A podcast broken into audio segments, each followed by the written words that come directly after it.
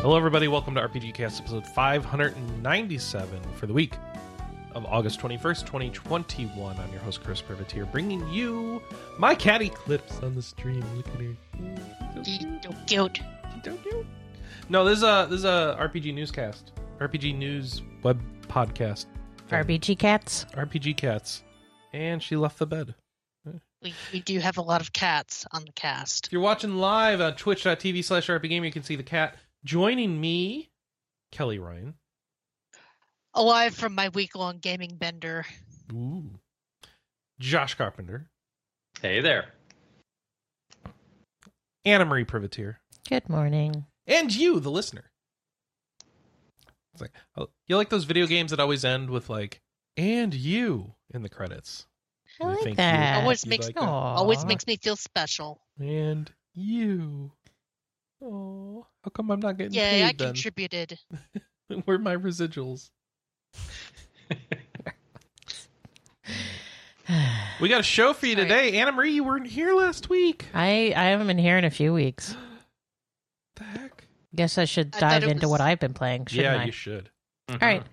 Um, I haven't been streaming for a couple weeks, so I haven't been on because I have been having health issues, and so I haven't been streaming because I've been having health issues. But I hope to be back to streaming this week. But since I haven't been streaming, that means I haven't been making any progress in Legend of Mana.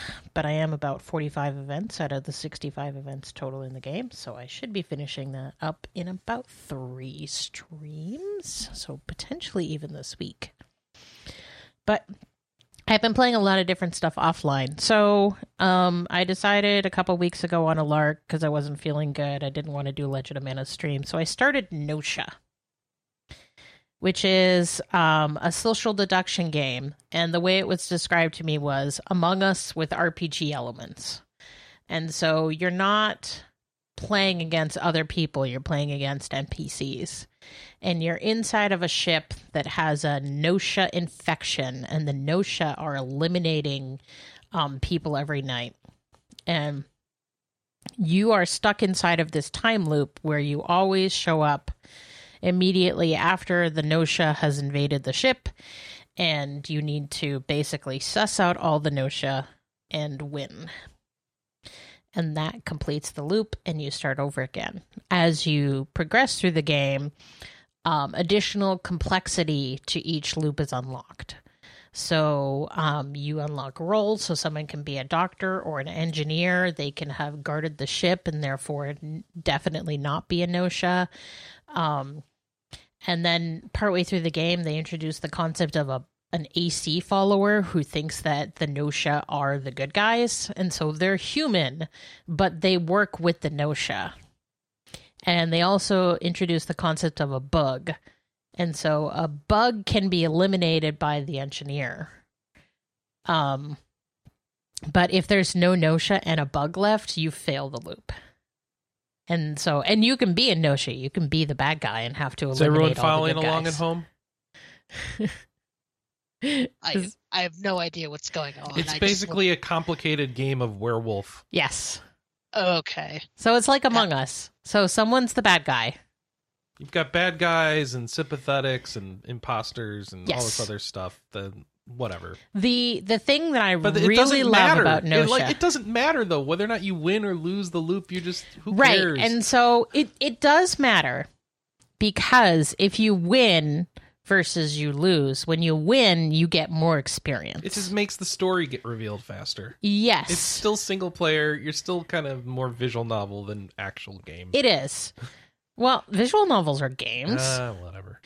It- yeah it is it is a visual novel with light rpg elements. But here's here's the thing that chris is failing to strike out when you win you get a lot more experience than if you lose. And that's really important because there are six stats that you're leveling up and as you level up stats not only are you better at the social deduction game as a whole but you also unlock skills that you can use during the conversation phases to try to figure out who's the Gnosia or to try to hide the fact that you're the Gnosia the bad guy. And so, as you go through these loops, if you fulfill different um, requirements, which are f- kind of hidden, you start to learn more about the crew members and you start to learn their habits because all of the NPCs have specific ways that they act under specific circumstances.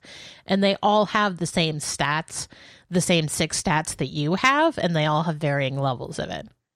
So, for example, there's one stat called stealth, which is when you use skills or accuse somebody of being a Gnosia, it attracts attention to you. And if you gain too much attention, people think you're a Gnosia and they'll kick you out of the game. They'll put you in cold sleep. And that you fail the loop if that happens. Um, there's one NPC that he has like supremely high stealth. And so he can if he's a Gnosia, he's really scary. Because he's very good at accusing people without getting accused in return. Um but yeah, it's sort of interesting going through the loops and sort of discovering the different habits of the people depending on whether they're good guys or bad guys. Because, like, Chippy, who is in the process of turning himself into a cat, It's a long story. it's a long story. he only works with people when he's a Gnosia. So if he asks you to become to to ally with him or if he asks anybody else to ally with him, it's guaranteed he's infected and he's a bad guy. Um there's another one, Gina, she's really really quiet. She will only accuse people if she's human and she will only defend people if she's Gnosia, the bad guy. But it took me forever to figure that out because she's so quiet. It seems like there's no rhyme or rhythm to the things that she says. So it was cool. So, so, so the end game of this is just to see the whole story, since Yes. every single time it can be a different person, even yourself, that can be the uh, the Gnosia. Correct. And the one thing that the game does to help sort of drive you towards those story bits is partway through the game, like after the first third of the game, you actually get um, a way to pre-configure how the next loop is going to act. And so like you just press the X button for event selection and it will be like, all right, in in order to trigger this event, you need 12 people. Two of them have to be Gnosia. There has to be a bug and there's no doctors in this loop. And so like you play through it and hope that you have the right selection of people to to actually trigger the event in that loop.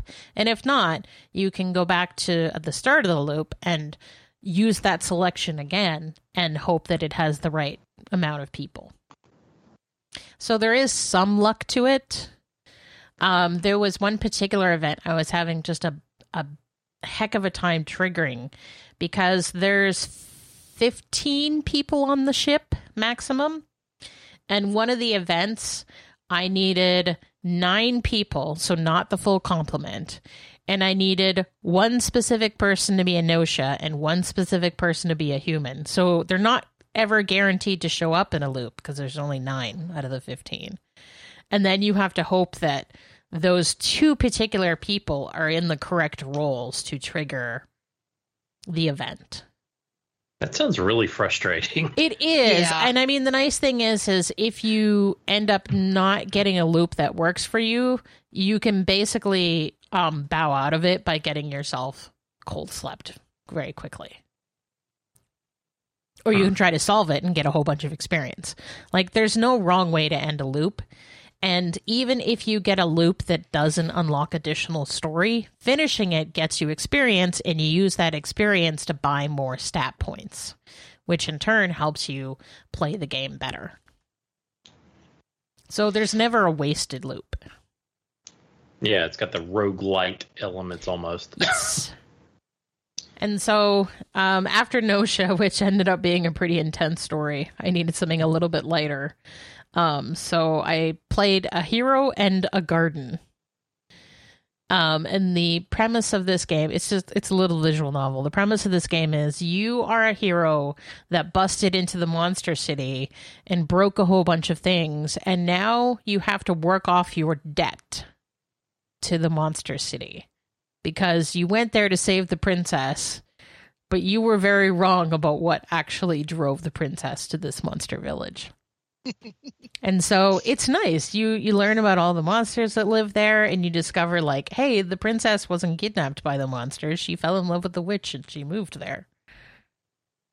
I, I love our games that turn the whole hero trope just and monster trope just on its head. Yeah, no, it's fantastic. It it doesn't take very long to finish. It's like a three or four hour long game.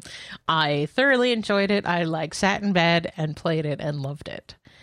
Um, I've uh, Chris and I also played uh 12 minutes yesterday because it hit Game Pass. We did. What did you think of it, Chris? So it Great also concept, yeah. creepy ending. yeah. So it is also a time loop game, kind of similar in the vein of Gnosia. Um, and so you are a guy that comes home from work, and your wife is like, "I have a surprise for you," and you sit down and you eat some dessert, and she announces that she's pregnant, and then a guy busts in who says he's a police officer and he has a warrant to arrest you and he handcuffs you he handcuffs the wife and then he proceeds to strangle you to death. And then the loop resets and you're back at the front door again. If you try to leave, the loop resets. yes so Now, is this the one? Is this the one that they've been advertising Yes. with like Willem Dafoe and Yep. uh, Mm-hmm. so willem Dafoe. Yeah. is the cop Yep. and daisy ridley is the wife and I, the husband is also a famous actor but i'm blanking on his name James DeVar. I don't know. James McAvoy? yeah that's Yeah, it there you go. and i know him from something i'm just blanking on what Um, the newer X Men movies. yeah he's professor x Yes. And so, voice acting top notch, beautiful visuals, very confusing plot. and like, Chris and I are both annoyed because the only really good ending doesn't even trigger the credits. it just triggers another loop. Let's not. I don't know what we should say about the ending, but There are multiple endings. I have, this is like you know I talked about um, uh, Backbone a while back and being very dissatisfied with how that game ended, and that was an adventure game. That was the one where you're a raccoon. Okay, never mind. This I is remember- another I one of those remember. where I'm very unhappy about the writing ending, yeah, we but I really liked it while it was going. So Yeah. it's like I don't know how to feel about this garbage. we both really liked the writing and the voice acting's really good and the art's beautiful. And like the mechanics of the loop are really interesting. Um but, But we hate the endings. Also, the loop mechanics get real repetitive and annoying. and to like the point where we used a guide just to finish up the game like because we were like I, this is so fiddly. I, i'm not having fun filling this water mug again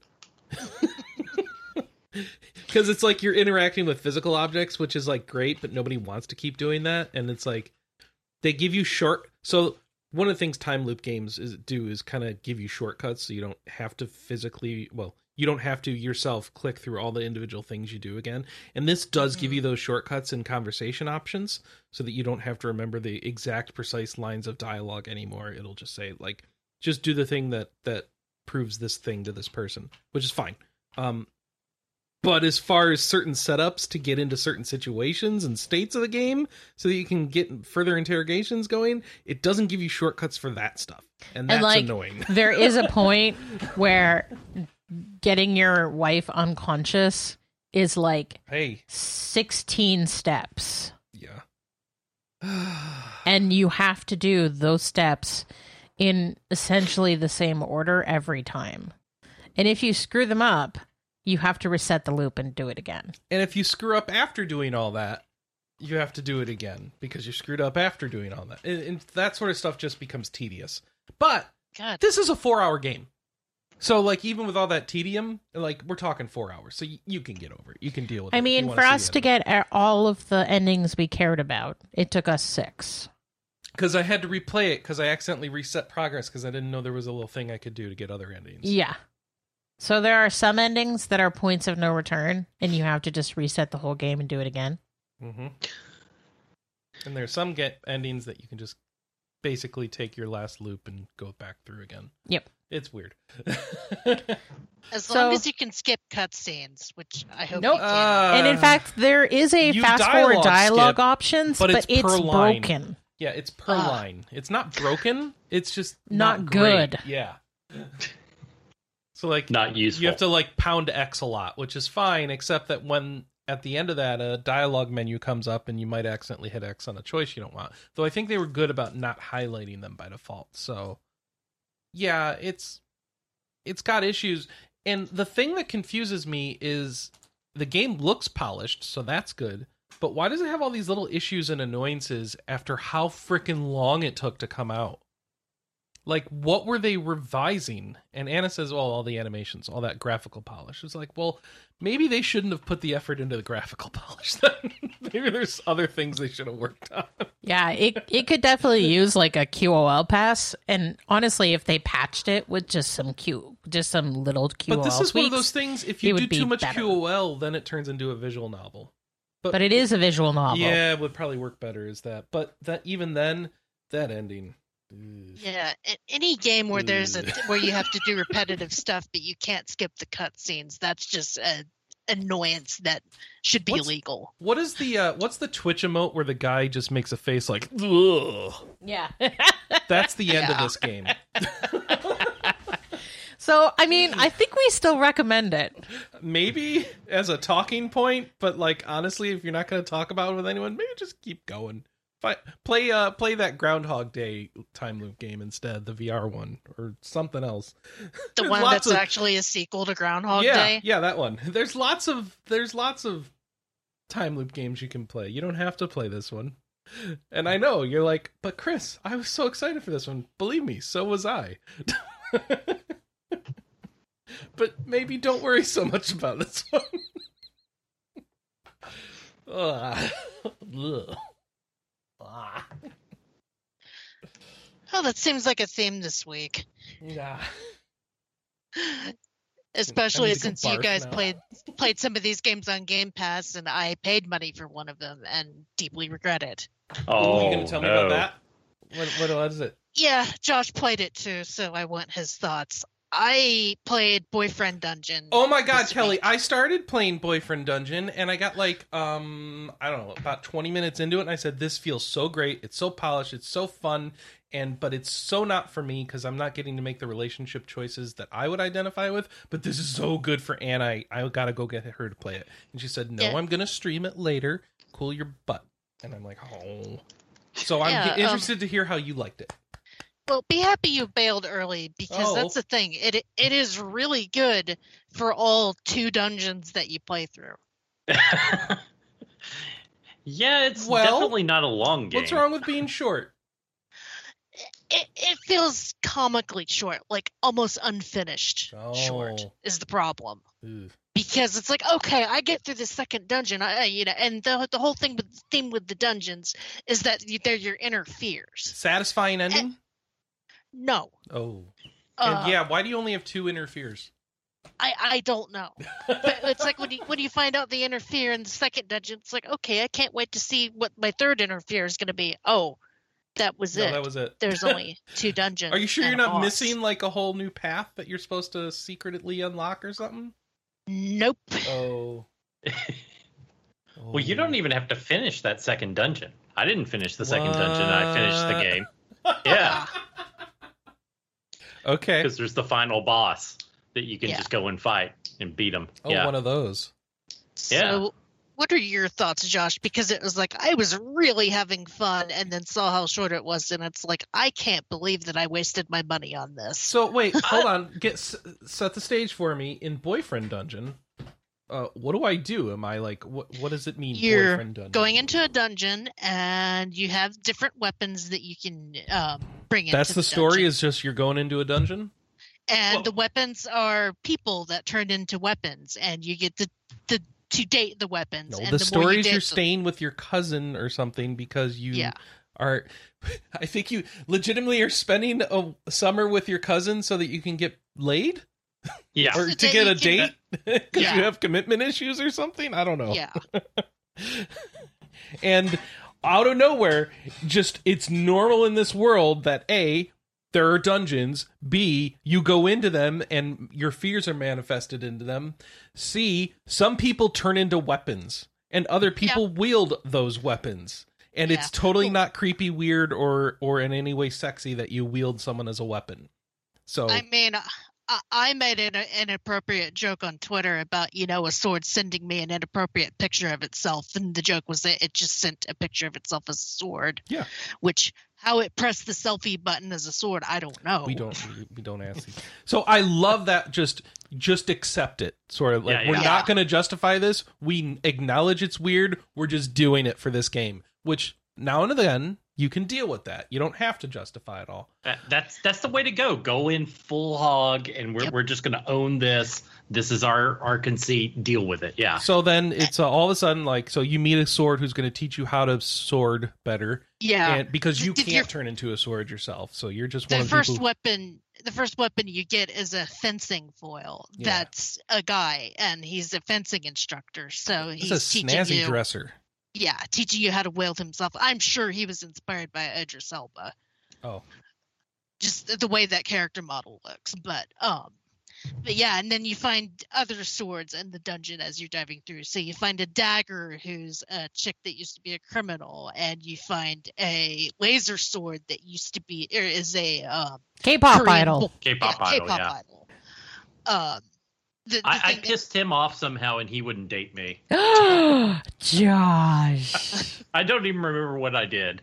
oh, I, just just think that was kind of cool. You could say the wrong thing, and they'll just like, no, not not to Oh, not Idris dealing Elba is. Heimdall. I didn't know that. Huh? Okay, it's Heimdall from Thor. That's Idris Elba. You know Heimdall, Anna. Yes. Uh, yeah, I didn't know this.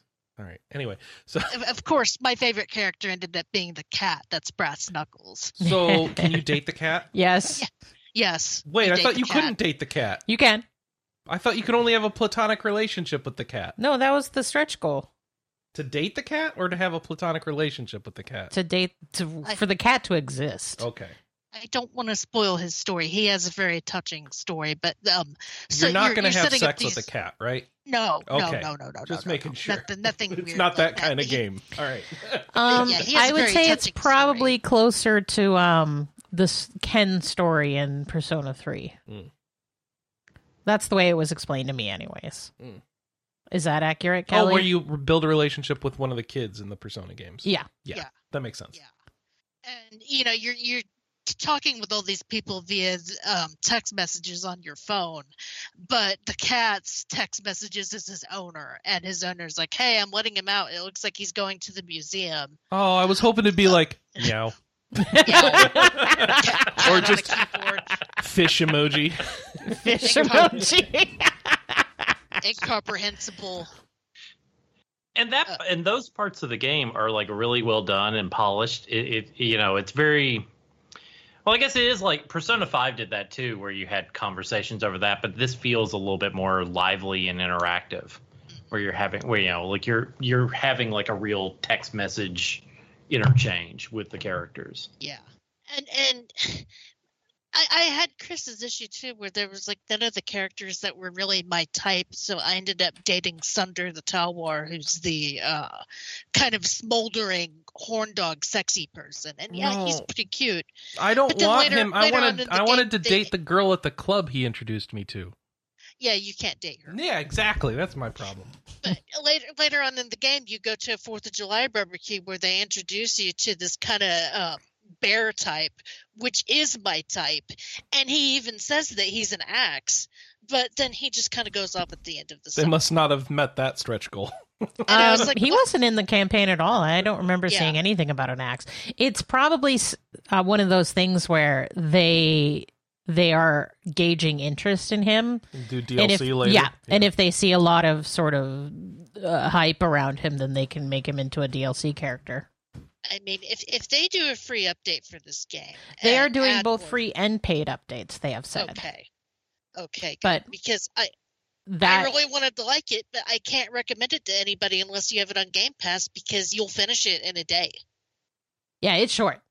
That that is fair. Well, how much I- is it? that's If it's cheap, be who cares? Yeah. Well, I, I think the idea is supposed to be it, it's very much one where you're supposed to play it over and over again to see the different paths, you Yeah. know?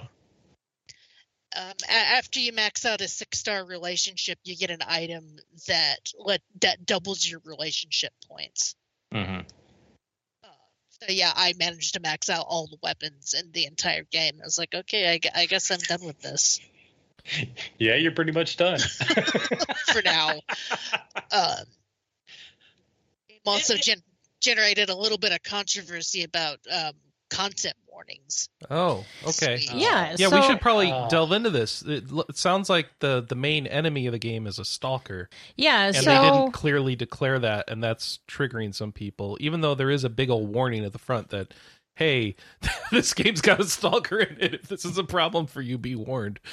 Yeah, so I mean, they they definitely sort of put an upfront warning that's like, hey, there may be content in this that is considered upsetting for some people. So, like, you know, Uh, Know uh, that let me going read to you into what it? it says exactly. Okay. This game may include references to unwanted advances, stalking, and other forms of emotional manipulation. Play with care. Which seems like a reasonable warning to me, and if you didn't have that warning, I wouldn't think you necessarily had anything I needed to care about. And the fact that you have that warning tells me you very much have things I need to think about. But like apparently that wasn't a good enough warning because that word may in there. yeah, and people were awful. They they were harassing the voice actor that does the bad guy. Which, if you do that, you're a horrible Yeah, person. why would you do that? Yeah. harassing voice actors. They're not the same people. Yeah. and like, I. Uh, it was really That weird because sense, for yeah. the first couple of days that Boyfriend Dungeon came out, there was sort of this re- really weird discourse that's like, how could you possibly put this content in the game? It is terrible. It's like, yes, and the game goes out of its way to say this is terrible and people shouldn't be like this. Yeah. Yeah, that that character. You, you talk about pissing off the K-pop star. I wanted to piss off that guy so he would leave me eh, alone. yeah, I mean, it was apparent from the very beginning that dude is creepy. You want to stay the hell away from Oh, so the original warning wasn't as specific. This is the updated warning. So maybe Okay. that's part of this as well. Um, But that being said, oh, the original harass- warning said this game explores sensitive topics, including stalking and emotional manipulation throughout the story. It also touches on domestic abuse and kidnapping. I'm so confused. I didn't get to that. I don't remember anything about kidnapping. That's not the original warning. That's this person. You know what? This is all a mess because we're reconstructing history after the controversy broke and nobody remembers. The point is, there's some stalking in this game. That's a problem for if you don't play it. If you don't like getting texts from your mom, they let you turn that off. And if I for think whatever reason that's an issue for you, yeah, they, and I mean, that I think that well. was maybe sort of tied into the air quote controversy. Is like you can opt out of text messages with your mom, but only if but you do you- it at the beginning. but you can't opt out of the text messages from this creepy stalker. Well, I mean that's the like, plot though. Right, and Yeah, that's you know that's the counter argument. People people are like, well, I don't know what you can do with this and not the other one. It's like one is plot, the other one isn't. Now, is Just this flavor one of those situations? You know how people who who try to deal with trans issues and aren't trans or don't have adequate writing chops for it shouldn't deal with those issues. It usually turns out bad. Is this one of those things where they shouldn't have made this story? Why? No, I don't think. So. I don't People- know. I'm just trying to understand. Like that's a thing over there. Like if you if you don't have the writing chops or the right background for some of these things, you shouldn't tackle them. Should these people not have tackled this story? Or is this more just the fact that it exists is the problem, not how they deal with it? There's a strange gatekeeping to say that you can't discuss stories of abuse unless you haven't been abused. Yeah, Okay, that's I've just heard this before with like with trans characters in Sure, games. but I think that it's Okay. a different. I, I think that you're trying to make one pile with two disparate issues. thank you. All right, educate me, please. I'm trying to understand. Yeah, no, I just I think those are two distinct situations. Okay. And also I think that it's erroneous to presume that uh, the fact that the team has a whole bunch of women that none of them have ever um, been stalked online. Right. Yeah, that's probably not realistic, is it? no, Chris. yeah. oh, So- why so are what we did you laughing? think That's so about the- sad. Okay. So Kelley, what did you think about the actual gameplay? I mean, the gameplay was fun. I couldn't get enough of it in the dungeons and stuff, and that's why the fact that there were only two dungeons kind of made me irritated because I, I, I wanted so much more, and it, to me, it felt unfinished. Yeah. Well, Like I, I think the I mean there's a lot going on in the game. You got a decent little crafting system. You've got like the dungeons themselves have like secret paths that you can go down. It uh, yeah, what's there is very polished and like I had a good time with it. I, I yeah, I don't know. Yeah, you might be upset if you spent I don't know what the uh, going price thi- is I think it was like 30? seventeen bucks. Oh, that's right. There was a launch discount, wasn't there? Yeah, Ooh, 30 would be yeah, a bit much. and, Is uh, it I've got the receipt somewhere. I want to say it was like seventeen. Friend dungeon. I mean, it it wasn't like I felt like I overpaid for it, but at the same time, I kind of wish I would have waited. I'm confused. there Is was either more Kitfox a publisher or a developer? Yes, Oh. it's nineteen ninety nine. I'm sorry. Yeah, my bad. Okay. It's not twenty nine ninety nine. It's nineteen ninety nine. They are on break for two weeks now. Yes. They they did a whole bunch of media stuff and then they basically put out a statement that's like, "Hey guys, this uh, burned us out." Well, no, they just released a game. The game. Well, yeah, the they game they put out the game and then they did a media tour and like Tanya Short has basically come out and said, "Hey guys, putting out a game is intense. We're going to take a break." which makes sense. I mean, I mean, you know about about that more than us. Yeah. Surprise, putting out a game launch is hard. But It is I- like I- and- 12-hour days for the first week at least. yeah, More more if your game is popular. yeah, and and I feel kind of bad for taking a crap on it because it is an indie game. I just I kind of wish there would have been more content. I mean, Yeah. I don't think that you're taking crap on it. I think you have a legitimate criticism. Yeah, And I feel like no game, including indie titles, are immune to discourse. no, no, you're you're right. I that the, the whole two dungeons thing would would have definitely knocked a whole point off of my review had I actually if I was going to write a review for this, just because it does feel short. Eh, I don't know. I feel weird about it because there's so many games I play that just go on for way too long, long after they've run out of ideas. This is Oh, one yeah. where, like, I feel like you're you're probably fair. Like, it feels like it. I don't know that it need to be a 30 hour experience or anything, but it seems like they probably could have fleshed out another dungeon, and that would have made it feel a little bit more, a little bit more balanced. But yeah, like what's there is extremely polished and impressive.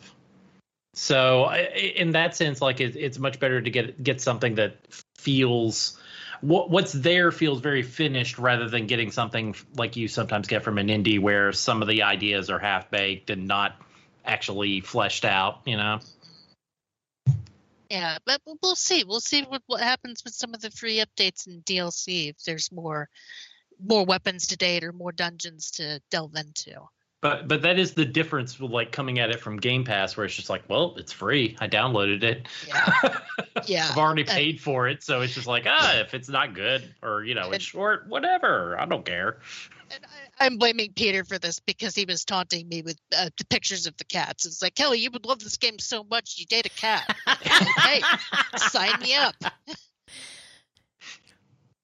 I Now, the funny thing is, is I don't think he's actually finished it yet because he's been really sick this week. Oh, So I don't see. spoil anything for him. Uh, speaking of cats, you finished another game that doesn't it have cats in it? Um, Monster Hunter Yeah. uh, or Monster Hunter Stories too. I was gonna see, let you go first since you finished Fuga. well, I don't know that I have too much more to say about Fuga. I did finish it off. I didn't didn't end up having to stick any kids in the tank, so I got like the in the good canon, you mean? in the cannon, yeah. Like everybody. yeah, they're all in stuck tank. in the tank. tank. But yeah, I didn't have to Didn't have to shove anyone into the cannon. So Man, I feel like I want to play that game and load every kid into the cannon just to see the result. Just to Didn't, didn't someone try that? Like you can't kill them all or something? I mean, it's possible to do a battle with one kid, Mm-hmm. just just one, because I was trying to. So I had screwed up a social link, and there's an autosave so that you can't go back. But No if you have a game over, then you can go back. So I was deliberately trying to lose a battle so that I could go back and fix my mistake. And yeah, I took all the kids out of the cannon and was just letting the one die just fix to, you know, tank the battle. And yeah, it's like, oh well, it makes sense that you could only have have one kid in a fight, just because if you've cannoned all of them and that's the only one you have left. So I don't know. It, it, it's certainly possible, but it would be very, very difficult because you're balancing so much in Fuga. You know, trying to d- delay the attacks, trying to hit the weaknesses, trying to bring down the um, the armor ratings, and that I I can't imagine doing that last fight with one kid. Hmm. So yeah, I'm I was happy that my advice helped you, Josh. Yes, yes. Your your advice on like uh, what characters to kind of concentrate on the social links for did did help did help me get the good ending. So I, I'm, I'm like I finished that. I feel good about my my one good ending. So I probably like I don't think I'm gonna go back and try and see everything. I've Yeah, seen what I yeah. wanted to. You're not missing out on anything. Seeing the worst and pretty much the worst endings. All it shows is what happens to all the kids, but with the ones that you cannoned uh, um, blocked out. And something I also tested is that that one character that's a story character you cannot canon. Well, that makes sense. I mean, I mean it does, but I kind of wish that they would have done an alternate route where something else would have happened if you would have Something else in the canon. horrible. Yeah. Yeah, but not, not so much. No. Um, uh, the other thing that happens is that if you've cannoned any kid up till that point, then that last fight it makes you do one. Oh, you have to sacrifice someone. Oh Yeah. man. Yeah, versus you know what happens. It's like we we know you're a terrible person, so here, shove another one in. Yeah, yeah, and I I w- I appreciated the fact that the the ending kind of gave a nod to Solatorobo. Oh yeah, yeah, that was very cool. Like for you know, God, it's been a decade since I played that game, but I'm like, oh yeah, I remember all the, this stuff from vaguely from Solatorobo. That's where that came from. Okay. Yeah, I'm gonna gonna be top of mind doing Solatorobo backtrack in a couple of weeks. Oh, Anna, you got to play this game because it has the option for all the characters to uh, uh, speak in French. What? Yeah, Ooh. 'cause that's that's the conceit is that everyone in this uh, land is speaking French. So that's one of the options. You, there is no English voice acting, but there's French voice acting. oh, I need to play this game. See. Yeah, had, had no idea. Played through all of Solatorobo. Had no idea that all of those characters were speaking French the whole time, but with Japanese voice actors. it's one of those things I only vaguely, vaguely remember from Solatorobo that the whole conceit about everyone speaking French and thinking that was weird at the time. and some of that actually gets pl- explained in Fuga because Fuga is sort of a prequel to it. It's very good. Everyone, every you know, like people, if it sounds remotely interesting, you should give Fuga a try because Yeah, it's it, it's a surprisingly good game. I, I was just so impressed with it. It's a really good game. You'll finish it in about ten to twenty hours, and it. it I know we were joking about how sad it was going to be. It really isn't. Yeah, we're, No. I, am glad to- I was wrong about that because. Yeah. But that's sure how they painted it to be. I mean, it's it's only as sad as you make it. If you're a horrible person, you're going to get sad. or if you're not good at the game, I guess. Yeah, yeah. yeah. Like I, like I said, I enjoyed the the tension that it gave you in the the battles, where it's like, oh no, I don't want to have to sacrifice a kid. That would so be terrible. I guess here's my question: If I Yeah. suck at the game and I have to start shoving kids in cannons, Kelley is there a new Josh game plus. You're fine. where I can like um It's looped, Anna. So there is Yeah. like a loop where I can sort of take my experience and progression that I gained Oh. initially and apply it to a new Oh, run. yeah, everything everything carries over in a new game. Okay. That makes me It's the feel whole better. point is that you've. I think the flow is supposed to be that you have to sacrifice some kids the first time, fewer kids the second time, and then eventually get good enough to never have to. And if you're real good, you probably could just do it the first time through. Yeah, that that I mean, I had such anxiety thinking that I was going to have to do that, and one fight kind of tricks you into thinking you're going to have to do that. But after I'd played that fight and I realized what I did wrong, I was like, "Hey, Josh, just Hey, do you have for- to do it in the tutorial fight? The first yes, time yes, through. the tutorial. Yeah, the very first tutorial Oh, fight. so you you, do have, to, do at least two loops to get a perfect. No, Well, it's the, tutorial. fight. The Go ahead. tutorial mission's only like I don't know what was it like 10, 15 minutes or something like that. It's just kind of show you what you know. Show you what's going on with the battle But then you would have sacrificed a kid, so you have The to start the game tutorial over. mission turn back turns back time. Oh, okay. Well then. There you go, Anna. You're good to go. Okay. Yeah, it is a really good game. Um, I'm I'm hoping that maybe Cyber Connect and Limited Run will get get together and put out a physical version because I will happily um, double dip on this. You know, we had the other games in the series, Anna, but I think you sold them. No. Oh, Oh my god, how many times do I have to tell you they were stolen? oh, well, you let them get stolen. How dare I'm going to go over there You should. and I deserve smack you with I an empty it. DS it. I box. deserve it. I the Solatorobo box is sitting on top of the DS ca- uh, shelves, and you know why it's sitting there? Because it's empty. Because it's empty. Yeah, that's and that's one of my games. That's like I would protect in a fire, not only because I loved it so much, but because it's so hard to find now. Like the card itself goes for fifty bucks. Actually, I think more than that. But Yeah, I was actually thinking of sending just the box to Gina because the box by itself is really valuable. Yeah. Makes me sad. That's such a good game. You also played the Tales of Arise demo. Yes, yes, I played that this morning. Um, that's a Tales game. uh, I don't know how much there is to say about it. I mean, you know, it's up for download for anyone to play. It's, it only takes like an hour or so, so it just kind of gives you a little hint of what the combat is like. But I mean, yeah, it's it's a Tales game. There's lots of stuff going on. I didn't know what the hell I was actually doing. That boss nearly killed me on the normal difficulty, but I somehow managed to pull it out. So I don't know very anime. the uh the yeah, the little uh cutscenes, uh god, what is it entails that they call them? Skits. The skits, yes. Like those are kind of done like comic book style now cuz I'm Oh. last time I played a Tales game all the skits were just like talking heads, but this time they've kind of done it into kind of manga style where they've got actual the where they're I guess it's I think Scarlet Nexus didn't it do something like that for its actual cutscenes? which was also uh, Bandai, where they were uh, kind of doing it like manga style, but it's in the engine, something like that. I But mean, I those are- didn't. That'd be an Alex question because he played Scarlet Nexus. I haven't played it, but it, if they're doing like manga style, that's certainly a improvement from past Tales games. Because I'm not gonna lie, I get tired of the skits after a while in Tales games. yep. Well, the, the, they're back and they've they've added a little bit more to them, so that seemed neat. And I mean, it looks pretty good. It looks more like a PS4 game than a PS5 era, you know, game to me. But it's certainly an improvement over you know recent Tales games. So Yeah, because um, was not a good game at all, and Berseria was an okay game, but you really didn't know what was going on unless you played Zesteria.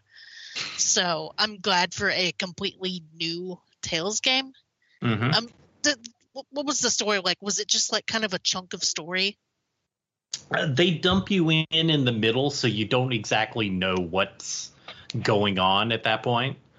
Um so and, and there's not a whole lot of story. You're just like going from one place towards this town fighting some enemies. It's just a little little chunk to give you some experience with the battle system which you know makes for a good little demo. Yeah, I'm. I might have to check this out now because if it was like the first two hours of the game with no carryover, I wasn't gonna play it. Yeah, there there is no carryover, but like it it it's not like I don't think it's really like spoiling the story or anything for you. It's just really enough there to kind of get a sense of how the game's going to play. Because I would like to check out the battle system. Yeah, I, I was curious, but I, I think September is kind of too busy for me to pick it up. But it's kind of on my radar now to like pick up once it gets cheap. Let's put it that way. Because I had it pre-ordered, but I don't remember how busy September is going to be for me. Very. Yes, yeah. I got the Judgment sequel. Well, for me, it's like Judgment sequel and uh, Get in the Car Loser. Well, and by September September- 2nd, if nothing else, is Kitaria Fables, Ah, which Okay. Kelley's going to play. yeah. Okay, so I've got need to cross off New Games with you since that already came out. Let's see. According to my sheet, I've got Kitaria Fables, um, Sonic Colors, and Tales of Arise. So Kitaria, I'm playing on Switch, so I can double dip there. Um, NIS Classics Volume One, I can hold off on just a little bit. So yeah, I might be able to juggle both Kitaria and Tales of Arise. Oh, I like. once. I want to play the NIS classics, but like, I know if I wait six months, I can get it for half price. Yeah. the problem with NISA games, if I if I'm not going to play it on launch day, I'm just going to wait for the half price sale. Uh, I only pre-ordered that that. because I, I think I got the special edition that came with the- soundtrack Oh, or nice. art book or something. I need to look at my receipt to make sure. It was like I, I was gonna pre-order it on the NIS store, like the ninety dollar version, and that one, all the ninety dollar version came with that was different was the acrylic stands. So when I saw that the um, Best Buy version just had like the book and the CD, which is all I wanted, it's like okay, screw. I don't need an acrylic stand. I'm just gonna get this version because I, I don't get the appeal of the acrylic stands, and that seems like that's the new cloth map. It, it's cheap plastic. That's why they do it. Yeah, yeah, and that just sounds like something that my cats will just rip apart. It's it's something for them to knock off shelves. It's cool. Oh, that mine like to bite plastic. Uh oh, yeah, yeah, yeah. But hey, speaking of stuff to knock off off shelves, so he had some good timing this week, didn't Yeah. you, Kelley? yeah, guess what game I finished, and guess what came in the mail the day after I finished the game. I think someone finished Monster Hunter Stories too. Yes. So I, I was off work this week, and because I was off work, I you know I on paper I was like I'm going to do so much. I'm going to clean the house and I'm going to get some painting done. And pretty much all I've done all week is go on a gaming bender because I, I haven't had much me time at all all summer, and it's been nice just to wake up, get breakfast, and then get on my couch and play games until lunchtime and maybe take a nap in between because of course the cats have got to come cuddle with me and they make me sleepy and but i've i've finished a couple of games or at least you know monster hunter stories 2 which oh my god that game is so fun and had such an epic story and if, you're disappointed with the pokemon series at all pick up monster hunter stories 2 because it's like everything that pokemon does wrong done right. Oh, that's the other thing that's coming out next month. The Nexomon, the first Nexomon game is oh hitting right consoles. right right. we have a new you could be story about that yeah i might hold off on nexomon a couple months. Traitor. No, I'm kidding. Because I got my fill of Nexomon with Extinction for a while. oh man, I just I am so psyched to dive into the first one. Like as soon as I finished Nexomon Extinction, I went looking for the first game, and I'm like, oh, it's not on Switch. Yeah. So, um, the sto- story was so good. Um, I know, I know that there's been complaints about the rock paper scissors battle system, and sometimes, yeah, it can get a little bit annoying, especially if you're constantly getting in fights. But you can pretty much run away from any fight in the game, and if you're over leveled for an area, you can just hit um, the two shoulder buttons and it'll automatically end the fight and give you like a maximum rank with all of the items that would have dropped from the monster. nice. That makes grinding so much easier. Oh yeah, especially if you've got new monsters because you know you can redo quests, so you can go to a low level area and just farm up a bunch of items and then turn in quests over and over again, and suddenly your monsters like caught up. Um, there's there's also expeditions, kind of like in Monster Hunter Rise, where you can send mon- monsters out on quests for them to get experience or items or whatever. Um, God, what else is there that's so fun? in this game. I, I love the battles. I love the exploration. Um, the story was really epic. Uh, every chapter in the game, you get like a partner character that's AI controlled, and sometimes the partner character like has a monstie, and sometimes the partner character is actually a monster hunter, which kind of functions a little bit different, but it's still pretty cool. And yeah, um, I don't know what it, what much else I can say. It was an an amazing game that I couldn't get enough of. And yeah, um, the second second I finished the game, the day later, my amiibos showed up that I had to import from Japan. See, I thought you all would laugh at that. We're gonna laugh at your expense. It was just you know, you you knew that was going to happen. Oh, I totally knew it was going to happen, especially after I, you know, marathon the second half of the game in 48 hours. It was just funny. It's like, you know, I finished this game. I wonder, go out, check the mailbox. Yep, they're here. Yeah, mine mine are sitting one state away, um, waiting for DHL to hand them off to USPS. Because uh, where we live, the USPS does that like the last mile program, where they do a lot of shipping for DHL and FedEx and UPS. Mhm. Our Ah. house is also on a USPS training route, so we Woo! get wrong mail all the time. I haven't had that happen in a while, though. I when I sent Phil my extra copy of Monster Hunter Stories 2, that happened to him where it got delivered to the wrong house. And I, I was very upset because he he didn't think he was going to get his game back, or he was going to get his game, and it's like he paid me a hundred bucks for that. I would have to give him his money back if he didn't get it, and then I'd be screwed out of the money I paid for that. But luckily, it all worked out. I wonder if he's even started that up yet. I'm not sure. But Oh. yeah, and, and and uh, Chris, you guys need to play that game. There's another game you played this week that I've been playing.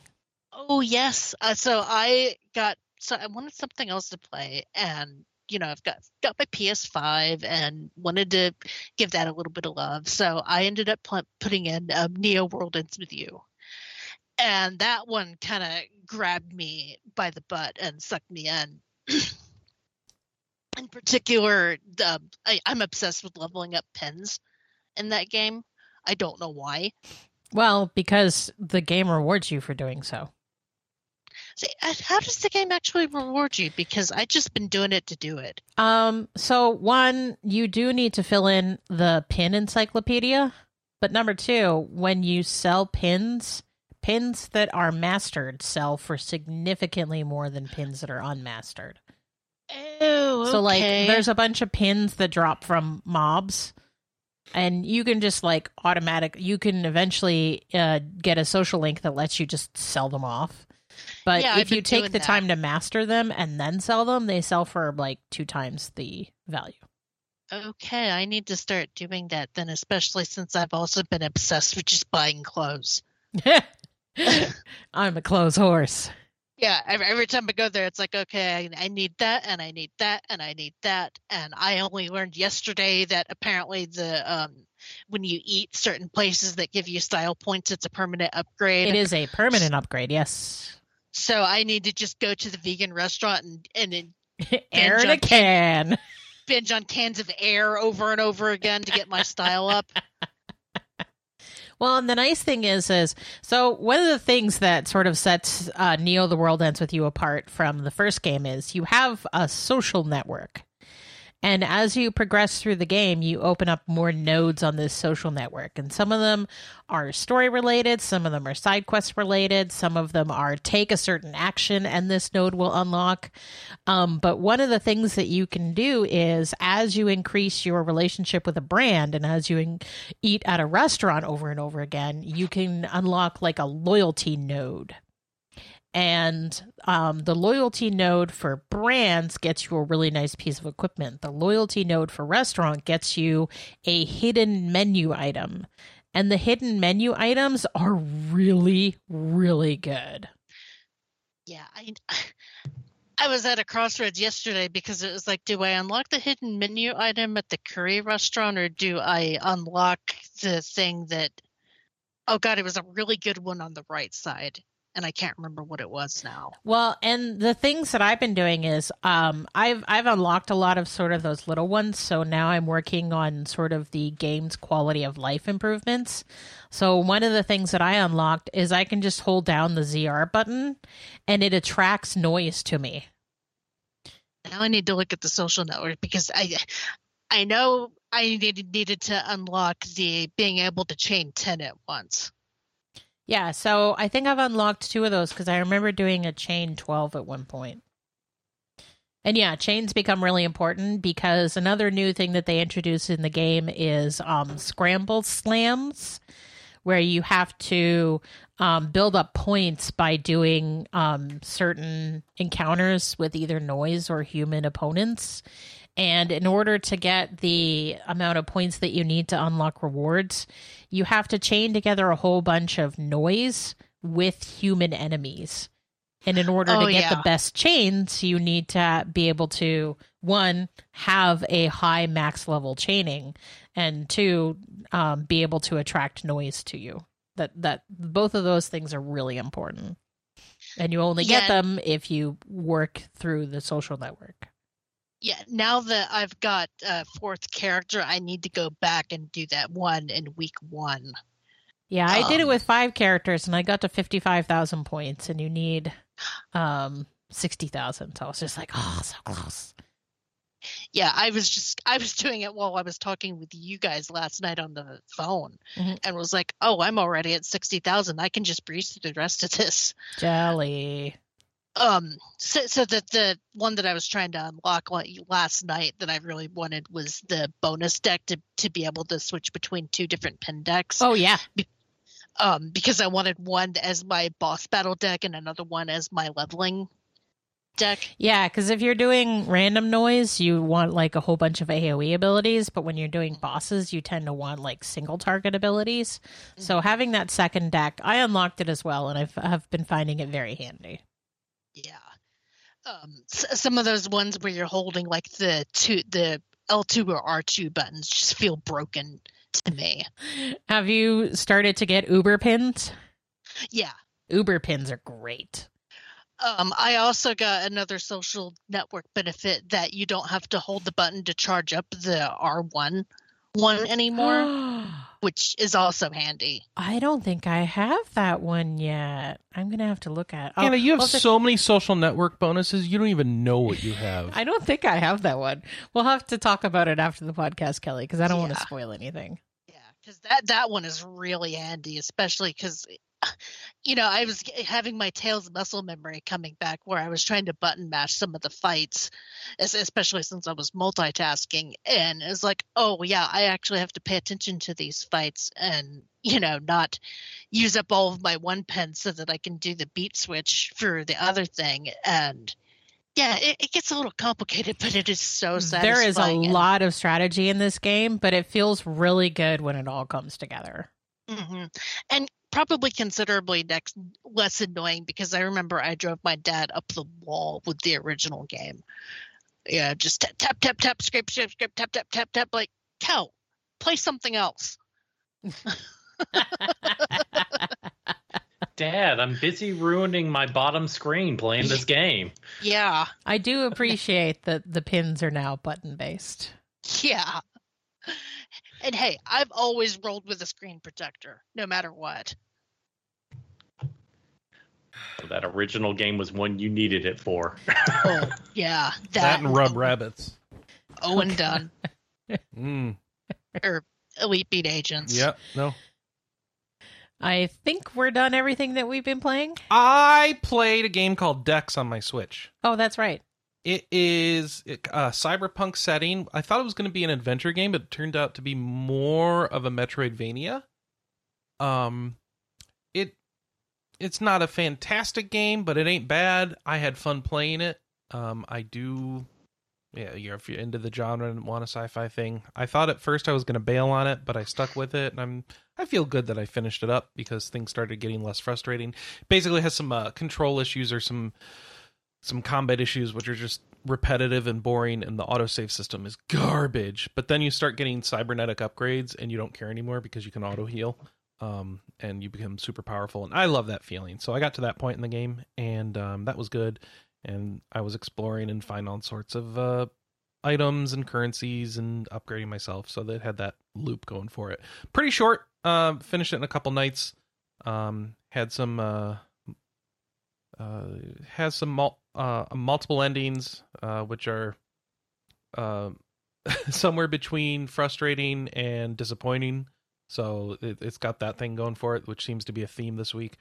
Um, other than Fuga, which I guess has great endings. Um, uh, yeah. So uh, yeah, check it out if you're into like kind of cyberpunk indie Metroidvanias from 2015 that have been released on the Switch and were recently on sale because that's what it was for me. Uh, it hit a it, it it worked for me for where I was and what I wanted to experience at the time, so I like that. Now I'm started Shin Megami Tensei 3 Nocturne, and I'm trying to decide if I like it or hate it. Currently, I'm That's I'm, a fair assessment.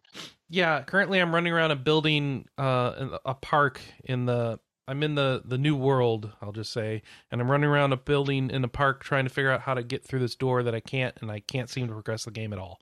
So. Oh, I had to look that up too. It was something really stupid. Yeah, so I'm completely stuck in the game, but I feel plenty powerful, and the demon negotiations and stuff are way easier than I thought they'd be.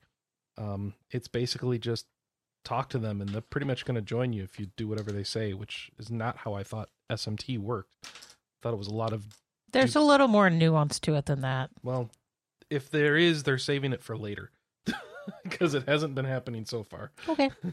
Right now, it's like Is- I'm waiting to be double crossed by someone to take all my items and leave, and it just hasn't been happening. Oh, that happened to me more than Oh. once. Okay. And Um, you're playing on normal, normal, yeah. and you were complaining about the encounter rate last night. it's night. super high. Yeah, uh, on easy, it's so low that I thought that my game was broken. yeah, and I like might a- turn it down to to to easy right now just to try and figure out what I'm stuck on. Um, just without getting into as many fights while trying to do though do so. But uh, yeah, I, I'll let you know how I feel more about that next week. Um, see if I stick with it or drop it. because I had to look up how to get through that, and it was pretty obtuse. And I want to say I had to go back to a previous area to find a ferry. That would That- make sense. Yeah. Okay. So I don't know. I I know where you're at, but I can't remember off the top of my head what you have to do. Okay. Um, did, did you see that I sent you a message that the, another Cyberpunk Metroidvania Narita Boy was on sale? Oh, um, I saw you'd sent a message about Narita Boy. I didn't know that was why you'd sent it. Yeah, because it was on. I was waiting for that one to go on sale. Narita Boy. Is that like a Dorito? No, Oh. Dorito boy. I I, rem- I Oh, remember this is a sending you the pixel arty. This is a Yeah. pixel arty type one. Oh, this looks very weird. I, I started that one up. I didn't put it on my list because I'd only barely scratched the surface of it. But yeah, it is weird. Um, you know what the next cyberpunky? Oh wow, that's you surf on a s- floppy disk. Okay, I'm gonna have to think about that one, Kelley. The next one that I was actually considering doing was um, the uh, it's called Recompiled or Recompile. It's a Metroidvania where you're a hacker inside. You're a computer program hacking the computer from the inside to prevent your own deletion, and it is uh, it's uh on Game Pass, so free. Huh. Save ten percent on Recompile on Steam. I don't know if it's good or not though. So you know, Oh, I'll tell you what. I'll give you a review of Narita Boy if you give me a review of this. Of recompile, yeah. Yeah, because uh, they sound like they're pretty much the same premise. They, mm, well, they look very different though. Like this they looks, look this has that sword and sorcery look to it. Um, this isn't by like Superbrothers or something, is it? No, Team Seventeen Studio Koba. Okay, never mind. All right. Am I looking at the right game? Uh, recompile. That no, I'm talking about Narita Boy. Was the Oh. sword and sorcery looking game? Recompile is looks like Rez. Okay, okay, I'm looking at the right game. Yeah. But um, it just you're not photosensitive, are you? uh, no. because there's a lot of flashy stuff in Nar- Narita Boy, and I'm not photosensitive, and it, it was even kind of bothering me a little bit. I mean, nothing in the trailer I just watched bugged me, but you know, uh, the game, the only game, there's like a Beat Disaster rhythm game on PC. That's the only game I've ever had such intense flashing that I feel like it bothered me. Um, but I don't know.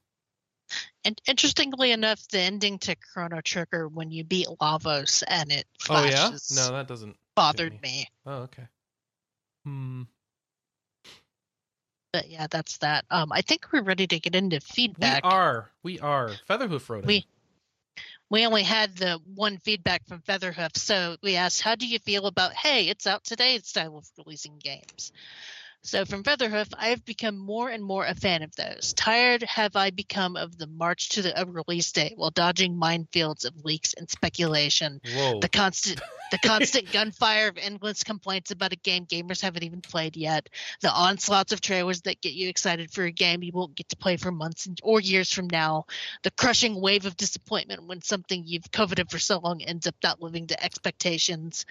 The hey, it's out today method hurts less if it stinks and feels so much more fun and exciting when it turns out to be good for me. Okay, two things about that. One, holy crap, we must have touched a nerve because he got out the thesaurus and all the writing style guides and stuff. Because, whoa, there's some emotion being communicated there. Two, didn't this what happened with you with Boyfriend Dungeon and It- it doesn't seem like it hurt any less for you? That's exactly what happened. it's out today. Oh, I'm still unhappy. I, I was I was sitting there at the at the screen, be like, okay, boyfriend dungeon, slime rancher, or Axiom Verge two.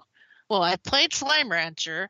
I haven't played Axiom Verge one, so I guess boyfriend dungeon, and I'm disappointed. Oh, I did that wrong. I need to disappointed. Does that buy that? All right. Well, it works for Featherhoof. That's the important part to know. Um, do we have a new question of the week? Oh, demos, Yeah. RPG demos. Do you play RPG demos? Did you try the Tales of Arise demo? Tell us your story about demos, how you consume them. Do you try them? Do you hate them? Do you avoid them? Do you just Do you- wish they'd release the game today, darn it? Do you only give a crap if progress carries over? Me, that's me. That That's feels me. like that's, That's the new way, yeah. Which is the hardest type of demo to make. Well, Because not only because the easy way to make that kind of demo is to more or less have the full game and with a with a gate in it, and then people hack it, and then they have the full game for free. Well, not only that, you know, if you make the cutoff point something where it's like, oh my god, I got to see what happens next, because that what that's what got me with both Monster Hunter stories. Mm. But I I also appreciate something like a Bravely Second, where the demo is completely unique. That was cool. I thought like that the demos demos are basically a free game experience that accentuate the main game. Yeah, Yeah. I Well, wish maybe more not the first one did it. The second one though had that. Or Yeah. sorry, the second the second brave you know, the one that wasn't Bravely Default 2 but was Bravely sec- second. The the other second. the other second. the second 3DS game. yes. That had kind of its own story in the demo for the game. That was oh whatever. I give up. I wish more games would kind of do that model because I I having it a, a nice separate experience. You know, you're getting a feel for the game, but it isn't spoiling the main experience. Mm-hmm. That's got to be the s- hardest one to do because that's like a whole extra game you're making. I mean, they they did a good job with it. I felt. Yeah, but it's Square Enix. We're not allowed to like them. They released the Pixel remasters for too much money and they can't fix the font. But they've been hitting it out of the park this year with Neo World Ends with You, and I feel like there was another game All of right. theirs. I we love them again. year. They do no wrong. And of course, they make Final Fantasy 14, which we like. All right, so moving on, let's do some news. Beep, beep, beep, Um, beep, beep, beep, beep, beep, beep, beep, beep, beep, beep, beep. Do you guys care about Castlevania? Sure. I care about this because this is a weird story. This is the Okay. this is a Castlevania game that only released in Canada, then was shut down. Which means, does that mean it was a uh, an online gacha game? I don't even know. And now it's coming to Apple Arcade. So It's such a Canada is a story. pretty common country for soft launches. Mm-hmm. It's usually Canada, Singapore, Ireland, any other New Zealand or Australia. So does this mean it failed at soft launch? Um, it means that they pulled it back and decided to retool it. And whether that was pulling out all of the gacha stuff to put it into the Apple Arcade program or something else, I don't know because I don't play Castlevania games, so I don't remember this game at all. So, Castlevania Grimoire of Souls is built as a full-fledged side-scrolling action title and will include over 60 levels and it takes place sometime after Dracula has been sealed away and you can play as Alucard as well as other unlockable characters including Simon Belmont, Charlotte, Shanoa, Maria and more. Charlotte you can't have without Jonathan so that you can go Jonathan, Charlotte, Jonathan, Charlotte. Rocky. Oh wait, different thing. Sorry. Er, I feel like I'm the only one that played Portrait of Ruin in this. You probably Show. are. You Mhm. know. Okay. All right, so I've got a video up of Grimoire of Souls where they're playing as Alucard, and I'm trying. Oh yeah, it's definitely got micro. It's got currencies. So So I presume they stripped those out for the Apple Arcade version I- since I Apple assume Arcade so, too. games have no microtransactions. That's Yeah. like the, the appeal other question, those. Chris, is will it actually work with controllers? Will it support them? I don't know anymore, Josh. I don't. Ah. I used to say yes, but apparently Capcom doesn't have to do that. So who knows if Konami does or whoever's releasing this. I want to know how anyone can contemplate com- can expertly play a Metroidvania with touch controls. Yeah, that doesn't sound good. That's why I'm wondering about the controller support. We'll see. It's on Apple Arcade, so if you got Apple Arcade, it's When's it free. coming out? You can try it, and if it's crap, it's you When's know, it coming out? whatever. When's it coming out? Um, I I just closed the news story, but I don't think it's said. Ooh. No announcement yet. Just that it's Oh. coming. We did get an, an announcement for Nautilus Epoch. This is an aquatic themed story driven action RPG uh, inspired by Chrono Trigger, Terranigma, Ecco the Dolphin, and Abzu. That's a lot of things to be inspired by. And some of those are not traditional I RPGs. hope they're taking the the the outer space shooter part of Ecco the Dolphin, and that's their that's their inspiration. No, probably not, huh? Nobody I never realized part. that. I oh yeah, real- you well, go into space and you start using mind waves to shoot enemies. Like oh. Kelley gets weird at the end. I only I mean, know I- because I, watched someone speedrun. I, I played Ecco the Dolphin as a kid, but I had no idea what was going on. I can't that play game. that game; it's too hard. Yeah. I think, Uh, like most people, I, I played it for a couple hours. Got you know, it was too hard, and I quit. like I, I'm tired of dying, and the Genesis music sounds like farts, so I want to do something else. So, um, Baldo is hitting Apple Arcade August 27th. Layton Mysteries Journey is coming soon. What is all this? Castlevania is coming soon. Oh, you're looking on the Apple Arcade. Yeah, because we still have Apple Arcade. So you can download it now. I can like What? choose get on Castlevania Get! Grimoire. Is there an exclamation point? No, No. there's not. It's just get. Oh, it's a boring kind of get. Yeah, sorry. Sorry. Yeah, no, no release date yet. But I mean, the fact that you can preload it does That means it's mean coming soon. Yeah. Not this week is about the only thing that I can say.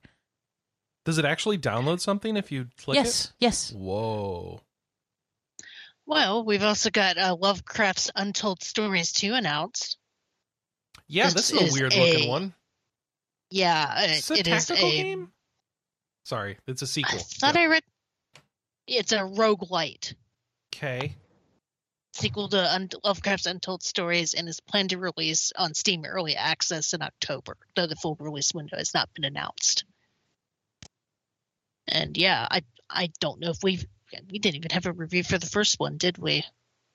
Would have been linked here. Yeah, I do not remember the first one. Uh, I guess if you want more roguelite Lovecraft action, then there you Yeah, go. it looks like you run around, action, fighting, shooting at enemies. Yeah, lots of shooting. Um, you craft items. It, yeah, that's that's some Lovecraftian style looking stuff. Ooh, you could play as like a voodoo lady. Looks like she's got like a floating green skull. Um, we've also got Tor uh, Queen's Wish 2, the Tormentor, announced from Spiderweb Software. Yeah, And these are the a- guys that make all sorts of classic uh, uh, computer RPGs. Okay, I have a question. Okay, Yeah. How do they put out so many of these games? that's what they do full time. Um, But they can't there all is- be good, can they? Because it's just a bunch of like old looking garbage. Well, garbage looking. There's a market going- for these. I'm going to direct you to a GDC talk from the guy that is in charge of Spiderweb software Okay. that gets into exactly why what they go through. And the TLDR is that they put these out and they make it make just enough money to be able to fund the next one. Okay. And I can't spell GDC apparently. I mean that's effective. I'm just it's it's just like I've I've thought about should I get into these? They look pretty rough as far as graphics and animations go. But like i if the story's real good, that would be okay, but like when they're putting them out at this pace, how can it be? I mean, and I guess it's good enough. I guess it's supposed to be that's the pulpy thing D&D, right? the the problem is, is if we're going to have a conversation about Spiderweb Soft, Yeah. we're going to have to have a broader conversation about how not every game can be five out of five. Right, right, right. Okay. These are good games. Yep. Are they exceptional? No. Are they bad? No. Okay. Are they my cup of tea? No, not at all. But like if But it, like- like, it it feels that Dex niche that I had this Yeah. week. Yeah. Th- okay. There's there's all of these games that we have to stop poo pooing because they're great but not spectacular, and they're I just good but I not just felt terrible. like here's my problem with the Spiderwebs games. I don't feel like they evolve over time. I feel like they keep Chris. releasing the same thing. if the if the engine kept getting a little better or a little flashier or something, some forward motion, it would feel different to me. Nope. Chris, watch Okay. watch the GDC Watch the talk, talk. and shut up. Okay, I will. he he explains it very well. It's a very interesting GDC talk, and I, I mean the title of the GDC talk is "Failing to Fail the Spiderweb Software Way." All right. So, So don't knock it till I understand it. All right. yeah, All right. it, it. I mean, anybody should listen to that talk. It's a very fascinating look into You said finding your niche and don't- just Failing to fail, don't knock the spider web. What'd you say it was? um, failing to fail the Spiderweb Software Way. Failing to fail spider web software way. Got it. I put it in our private chat. Thank you.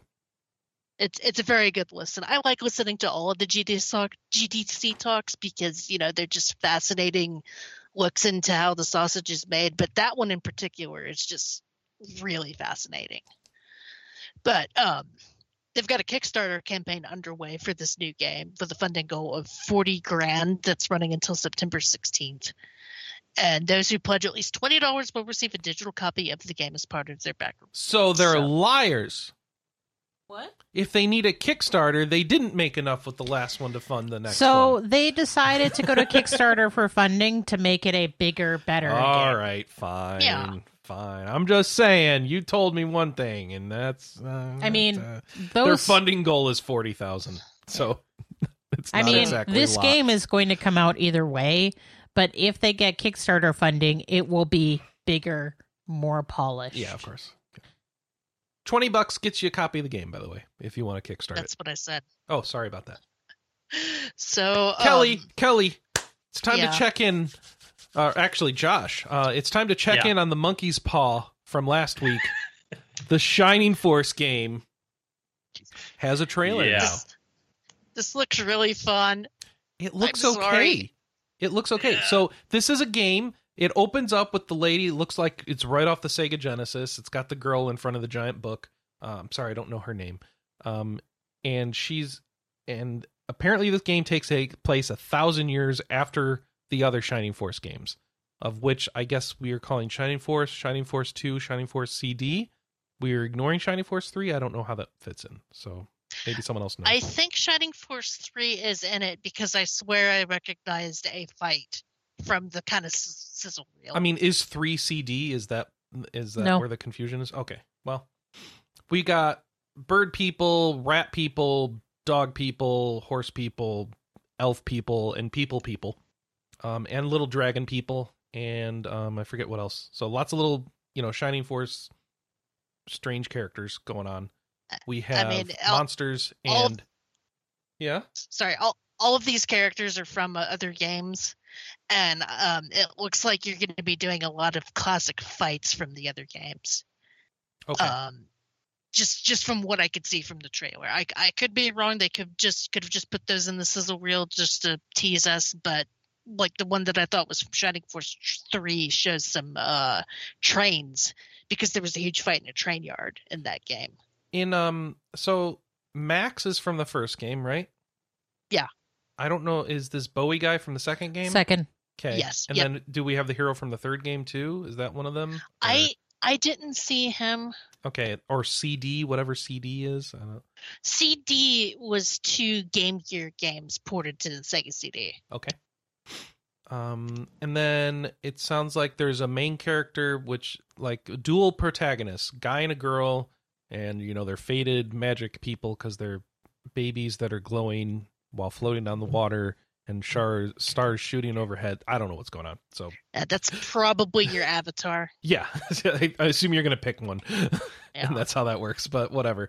And uh, yeah, that's all we see. We see some glimpses of the battle system, which looks very Shining Force. Of when you go and do an attack, it shows you an animation from behind your character, them jumping forward, attacking them, coming back.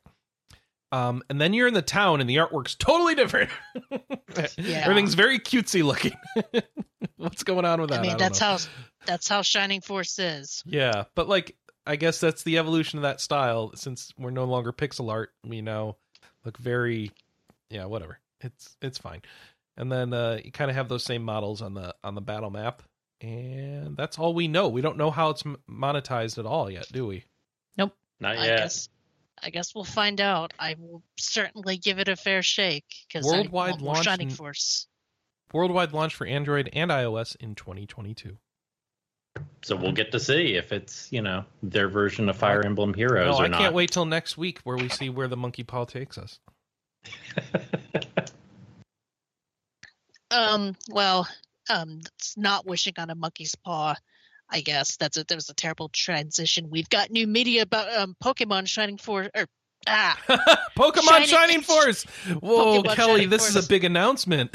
Shining Pearl and Oh. Brilliant Diamond. That's not as interesting. Yeah, They Sorry. did make a po- they did make a Pokemon strategy game, but They it did. didn't sell well. No. I want to say it because it wasn't good. What? No, it was Anna liked it. fantastic. Yeah, I know. She was going to say that. Okay. Do we even have that anymore or did we sell it? Um, I, I think I might have sold the case because I think that was Oh, one of that the ones got that got stolen? stolen. That's too bad. Yes, that makes me sad. So they so they had a Pokemon Direct this week. Had like the first 15 minutes of it was nothing but mobile stuff and Pokemon Unite, but nobody cares about that. Oh, yes, well, they do. Uh, it's the very thing that popular. I care about is they are remaking Pokemon Cafe to Oh. not suck. Mm, So is that possible? Pokemon Cafe remix? Is that possible? Uh, they seem to think so. They're willing to invest the money into it anyways. Yeah, they're trying to fix their investment the first time around, maybe. What sucked? Was it too gacha? Um, yeah, it's just um, there was a lot of gacha mechanics. The puzzles weren't really pulling me in. Um, the pacing was pretty bad. How about it wasn't fun? Yeah, I mean, it was a lot of things together that made it not fun. So let's take the same mechanics and try it again, and then it'll be fun. Hmm. well, You know- can hope. Pokemon Company, if you want me to drop 40 bucks on the spot, do another Pokemon Picross. How Yes, about please. some paid DLC for uh, Snap? That Why would would be you nice. do paid DLC when you're because you could free? get more money out of people with paid. Eh. the idea is to make money, Anna. So do paid I mean, DLC. if I would happily pay twenty bucks for another island with all new levels. Yeah, what if you got like four new levels for twenty bucks? That would be cool. Is that too many? I don't know how many the main game had. That might be too many. Um, Um, I would say one level for twenty, which is what Kelley suggested, is probably the one that makes a little more sense. Okay. Or one island? Yeah, there can be multiple courses on an island. Because I think the average is about three courses plus the night. They're all night and day, or maybe two of them night and day, and one of them just night uh, day. I want to say I I don't know.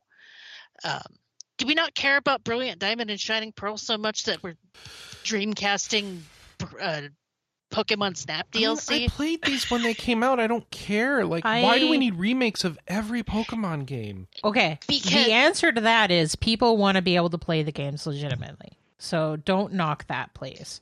I'm kind of meh because I didn't, I I barely touched these games when they originally came out, so I have no nostalgia that pushes me, pulls me into it. Wait, wait, wait, wait, Anna. Why do I need remakes to play a game legitimately? Just put the game out on emulation or something. Um, because those games haven't aged very well at all. Okay. All right. They have the old experience share. Um, cer- certain things that they've put in new newer Pokemon games, like being able to access the box anywhere. you think they're going to change those things? yes. Yeah, All right. they always do when they do these updates.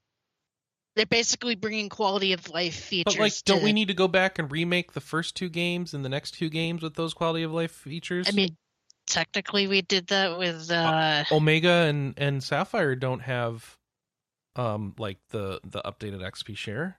Yes, it does. No, they don't have the one that it gives it to everyone, even if they're Yes, they do. okay. I played that whole game. Oh, trust me. oh, oh! You have to equip it though, don't you? No, is is an option. Well, shoot, Kelley. Yeah.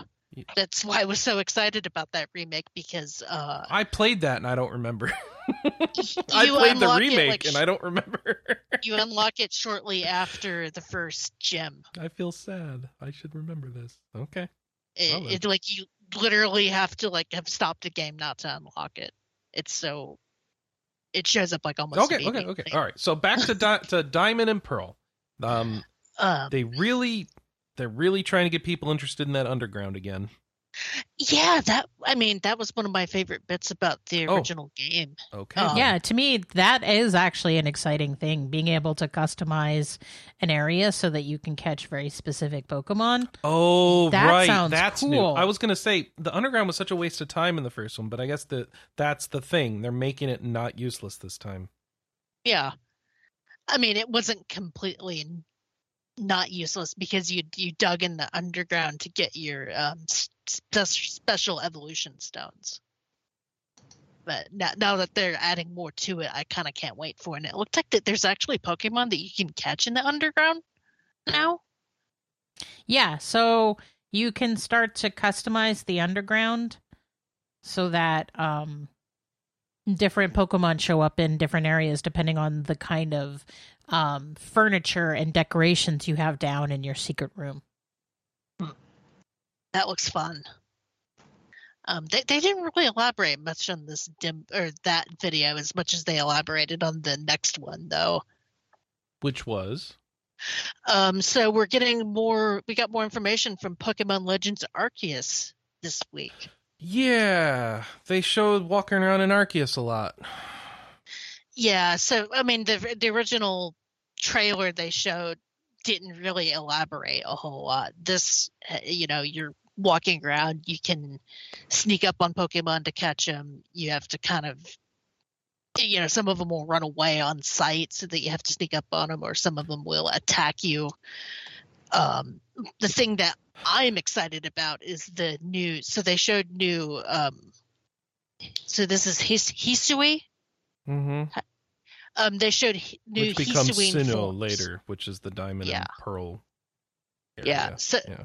so they showed new evolutions, or like special evolutions of some of these Pokemon that weren't available previously. Beardy Growlithe. Yes, Temple Dog Growlithe.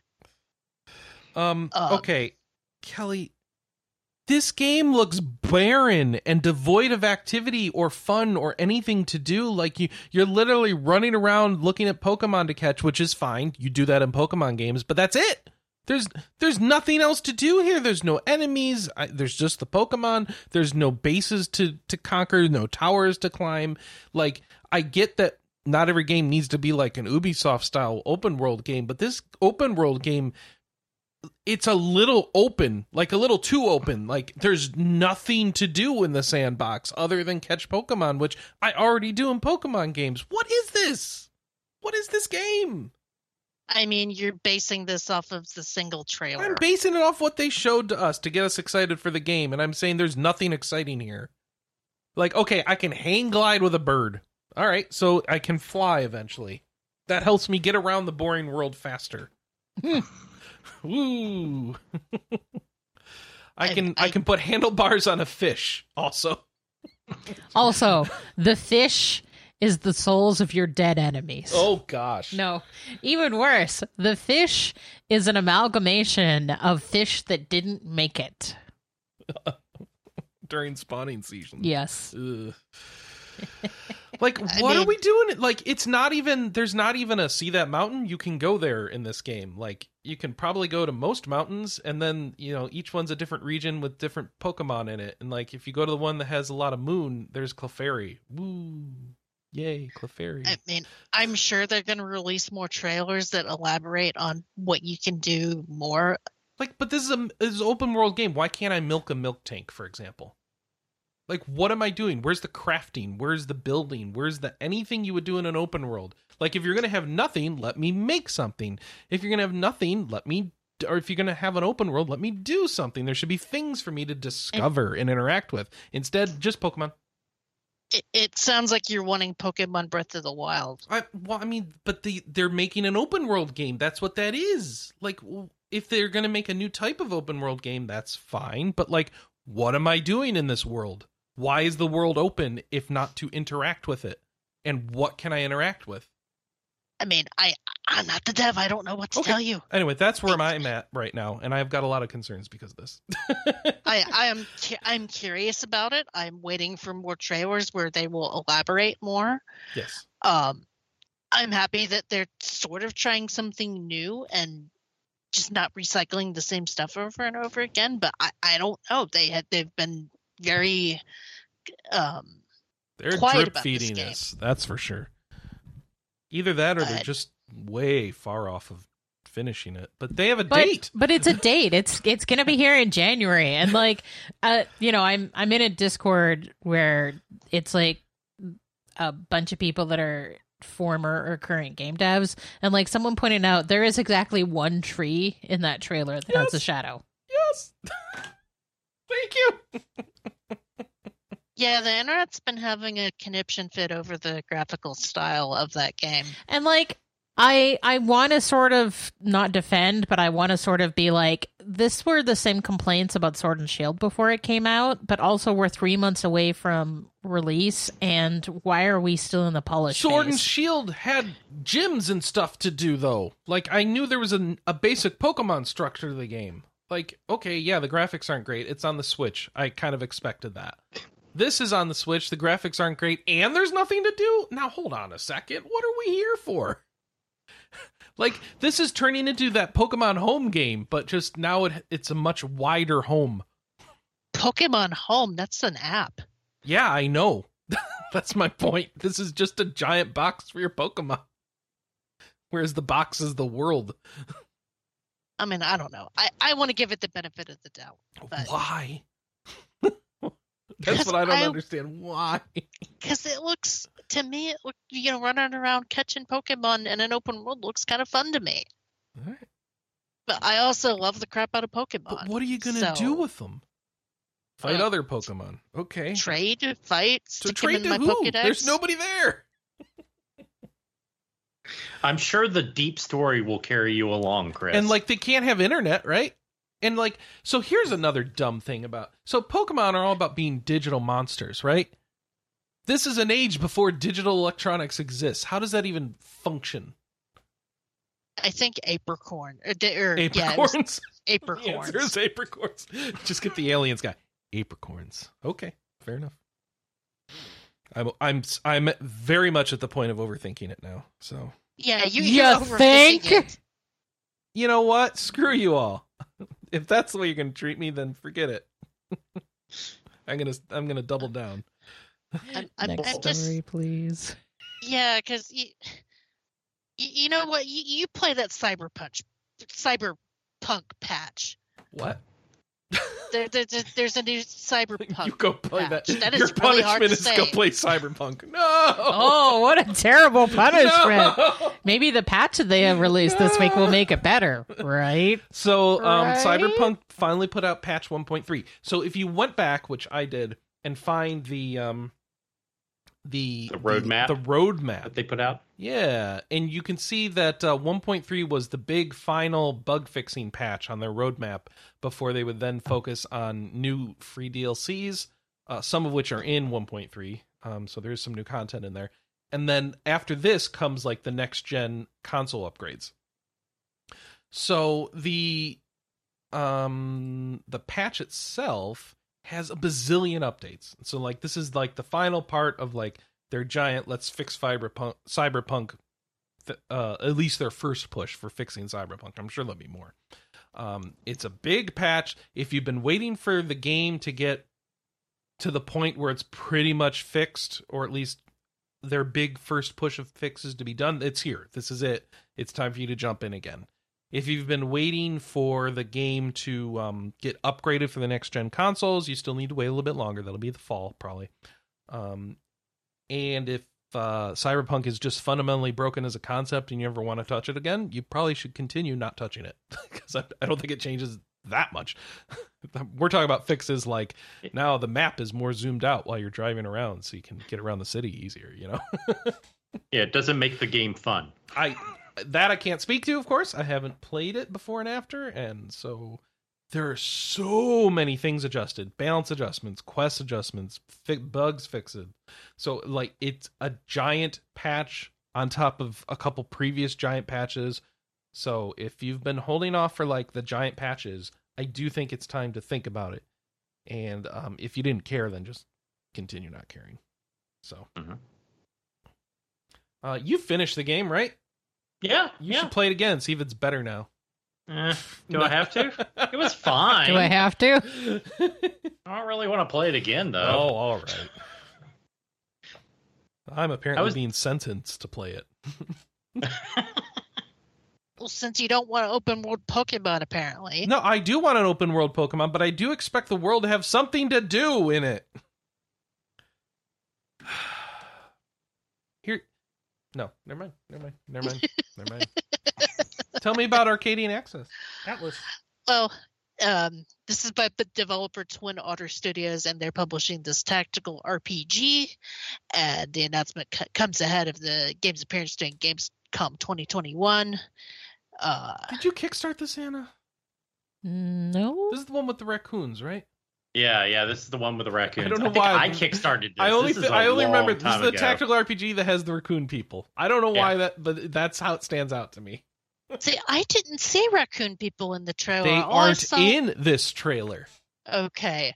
Because all I saw was like, wow, they're really going for the tactics ogre Mhm. dire world vibe. Yeah, so this this. is the one that's really harping on the the FFT stuff.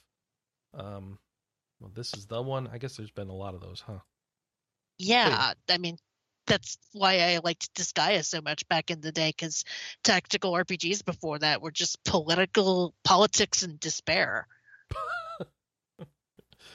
By the end of it, you were blaming yourself or God. pretty much. Um, sp- speaking of despair, not so much politics. We've also got uh, Shin Megami Tensei 5 uh, second news video with characters that were introduced. Yeah, they're showing some of the uh, enemies you're gonna have to fight. It looks like. I think. Actually, I don't know. So you've got a, a demon hunter that wears a police outfit. Yep. But he also works out on, alongside of demon Yeah, that is a you only have some Chinese- demons, I guess. Yeah, and then you've also got a character that's an archangel. Yep. So you can see Uh. like someone on the chaos side, someone on the uh, order side. It kind of like, oh, I wonder if these are NPCs that I'm gonna have to choose who to align myself and choose my ending, like every other SMT thing. I mean, that's SMT in That's a nutshell. SMT, yeah. The Yeah. newscast video was fun. I watched it. I can't understand it because it's in Japanese, but it was still fun to watch. So, um, we have a partial translation of some of the concepts in our article, so you can kind of see some of the, the aspects they they showed off. Uh, they Um, they do offer English subtitles if you Oh, click did on them. they?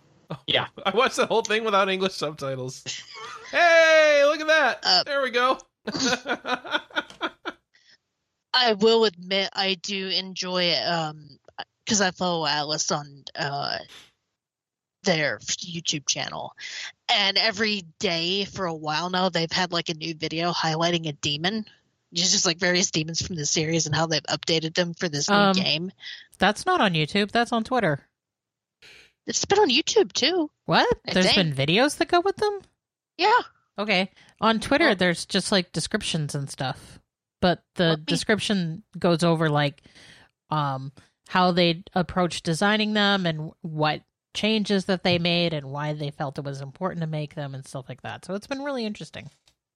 Yeah, it's on their Japanese account Atlus, Ah, okay. which that explains a lot. But yeah, they did um Ketchi the other day, um K- Cait Sith, who the SMT version of Ketchi looks like Puss in Boots, and if I'm ever gonna get an SMT tattoo, that's gonna be it. Because I, I I love Ket, I love the concept of Ketchi, and I love Puss in Boots, and yeah, but that's just me. So I did Um, notice in this game they have Magatsushi, just like uh, in SMT3. So like the little things you eat to make your main character more powerful or choose how it's going to develop. So Mm. I guess that mechanic's coming back. Probably not news, but I noticed it now that I've touched Nocturne. And uh, yeah, a lot of um, menus and pictures of your demons that looks like they come out of the mobile game. Hmm. to me, I don't know. and yeah, there's a there's a lot going on here, and your hair is still delightful. Your character's hair is just amazing. She probably uses a good conditioner. It's a guy. He Yeah, Oh, the- I know. I- I I had to to argue with Anna. No, that is not a guy. Like, no, that is a man with fabulous hair, and she proved it to me. I'm like, oh, okay. Okay, I thought that it was non-binary, but Apparently not. Well, you know what? Maybe they'll go for that because I was kind of wondering why they don't have a choosable sex at this point in SMT. It seems weird to me. don't know. Don't know.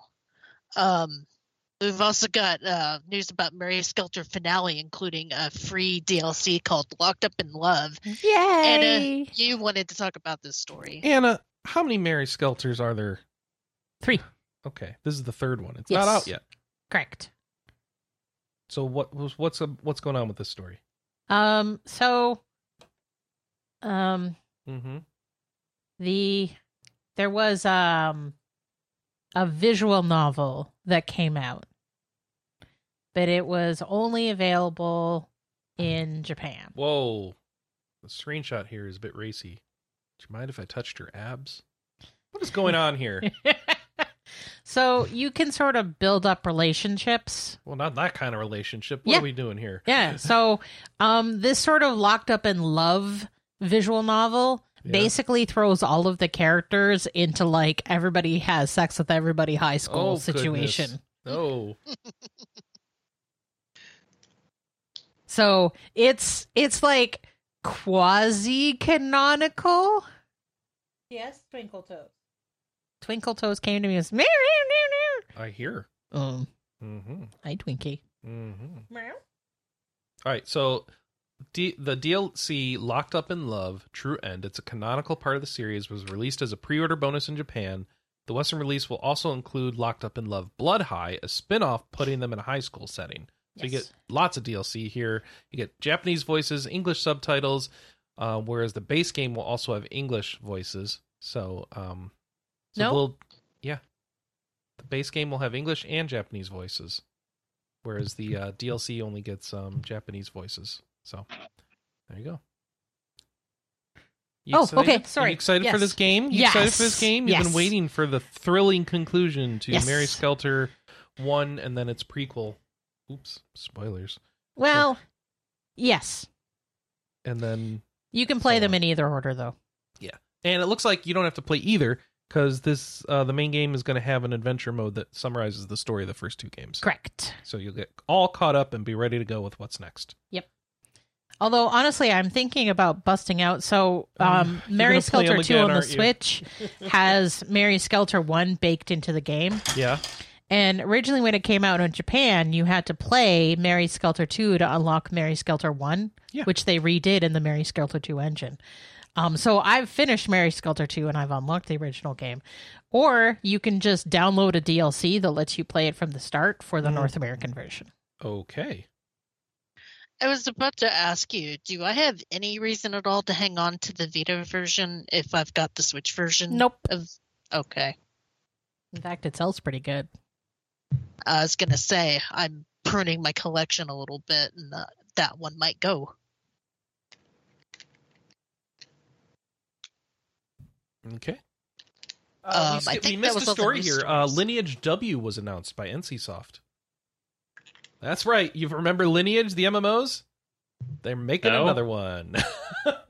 Uh, okay. it's called Lineage W. Be put out for PC, iOS, Android, Switch, and PS5. PC and console versions will use NCSoft's Purple Crossplay service.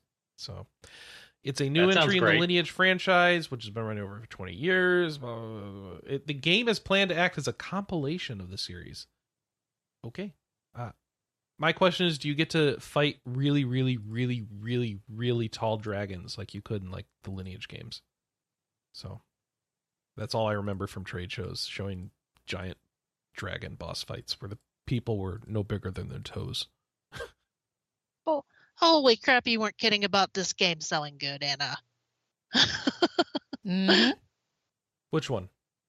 Mary Skelter for the Vita, Oh, yeah. 140. There you go. Jeez.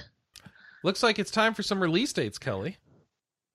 Yes. So, and we get the one I can barely pronounce. Xuan Yuan Sword 7 has a release date set for September 30th. Ooh. Um, I never extract. Oh wait, yes, we did extract these. Um, Arboria is launching on September 9th. Mm-hmm. Um, and is excited about this one. The original Nexomon is hitting consoles on September 17th. Yay! Um, hey, hey guys, have you have you played Skyrim yet? I No. have played it on the Alexa. That doesn't count. What? Why not? I eat all the cheese. Mm. You can't even do Uh, that. They showed in well, the video. Kelly- You can't even do it. Ke- Kelly, I'm waiting for it to come to the next gen consoles. You know, like I, I got to have the, the, Oh. the latest and greatest. I want I want Well, PlayStation you're in bugs in the next generation. You're in luck because Skyrim Anniversary Edition is hitting P- uh, pretty much all the consoles on 10 years to the date, November 11th, 2021. Mm. and Chris is excited. Why is it still coming out? Because they have to release it on everything. Well, it's already Yeah. on Because Game Pass according anyway. to Todd Howard, people buy it. oh, well, all right. Well, I That's mean, literally what Todd he Howard said. can't be Uh, wrong. Can we do mods on here on the PS5 version? No. No. Although, if you get the anniversary edition, Wait, what? there hold will on, be. hold on, hold on. What anniversary edition? You just said Skyrim's coming out for the PS5. Yeah. So if you have the special edition that's already out on for everything, PS4. On on consoles, you Uh-huh. will be able to do a next gen upgrade to either Xbox Series SX or PS5 for free. Okay. But there's also an anniversary edition coming out, which will include 300 pieces of stuff from their 500 pieces. Over sorry 500, pieces of stuff from that like modding kit that they put out The that you could like submit Club. yeah that's it that you could submit stuff to the developers to Oh, is this how they're getting around the paid DLC thing Yes. finally? oh man. See, I wonder if those 500 pieces of content are going to be like anything useful or just 500 versions of Thomas the Train dragons. I'm gonna guess there's zero versions of Thomas the Train Dragons on the official release because copyrights. Yeah, I guess that's true. As as long as one of those mods is, is getting rid of the over encumbered thing, I'm cool. But I, I digress. And we I, don't I do even know what they are. Like, oh, all right. So I d- this is so confusing. It's going to come out on November 11th. It includes the full game, all three, ad- all three expansions, and over 500 pieces of content. That's, That's the if you- anniversary edition. That's if you want to just buy the anniversary edition. You don't have any Skyrim right now. Okay. That same day, we'll also see the launch of the dedicated PS5 and Xbox Series XS versions of the game, which will be available as free upgrades to those who already own the respective PS4 and Xbox One versions. of and the then special edition. of it doesn't even say on here, but yeah, alongside a paid upgrade option for the anniversary edition content. Now, does that include the expansions? Because I thought the special editions already had the expansions. So if it's just the 500 pieces of content, I hope it's not a very expensive upgrade. But whatever. And that's all we know, and that's it. And then you can you can watch this video we have of 30 minutes of people who made the game watching the opening of the game again because why not? Hey, I, I think this is relevant at least to my interest because we have a Skyrim backtrack coming up pretty much around the 10 year anniversary. Yeah, I, I was gonna be on the Skyrim backtrack, but then I took an arrow to the knee. Oh, you need to be on the Skyrim backtrack. I didn't even finish Skyrim. Um, that doesn't matter. You can still talk about it. See that tree? You can go there. It's the only tree we have. oh wait, no, that's Pokemon. Never mind. I thought you did finish it because you got to the Nope. Charles Martinet voiced dragon. Nope, never got there. I Oh. saw that in the video. Okay. Okay. Uh, that- I don't remember how we had that conversation, but that was not from my play experience. Okay. Well, if if you want on the backtrack, you're more than welcome Oh, because I've only got two people for that. I, I'd love to, Kelly, but really, my knee, this arrow, it's just you know. So what's going on Uh, with? Uh, do we have more? Uh, we have more release dates. Uh, Young Um, Souls. yeah. Uh, Young Souls is out on the Stadia and hitting other platforms in fall, Grr. and what does uh, that mean, Anna? I'm gurring because I want to play this, but I don't have a Stadia. well, that's Josh, okay. Oh, They- go on their trailer, they didn't even mention that they were out on Stadia now, so they also know that no one has it on Stadia. WTF? Indeed, and that was all of the release dates or new release dates. We've also got new game releases this week. Out this week, King's Bounty 2, Ultimate ADOM Caverns of Chaos, and The Veil Shadow of the Crown. That's the the one where you only play with sound. Mhm. We have some new early access dates and or demos coming out. Uh, Maritime Callings coming to Steam early access in September. Metal Dogs Unleashed is coming to Steam early access next week, and then Tales of Arise has a demo out now. So go try that out. There's no um save progress carryover on that one Nope. though. Nope, none at all. Then we have some editorial content. The reviews of The Veil are up, so you can go check that out on the site, see what we thought of that sound only game. Um, we've got Adventure Corner, the Great Ace Attorney Chronicles, because we love Great Attorney Chronicles. Um, we have Death Trash, early access impression. Live by the Sword, Tactics impression. Is that a, a TRPG? I forget what that one is. Is that another looks like Final Fantasy Tactics game? Oh yeah, it does. See what the impression is on that one. Wow, yes it does. Um, and then we have uh, penning the solution to the penultimate problem. So I like the alliteration. Don't know if it's any good. Go read the. Wow, wait, that's that's an editorial because they're talking about other games that I know. That's not a game. That's an editorial. So there you go. See what the penultimate problem is and what their proposed solution is. So go read that now. That's uh that's an editorial from Jason McFadden. Thank you, Jason. Cool. And uh, that's all we got for content this week. Our question of the week, if you'd like to answer it, do you play RPG demos? Did you try the Tales of Arise demo? Um, and then I have to ask you, Kelly, we've told you what everything's out and what's coming out this week. Are you going to play any of it?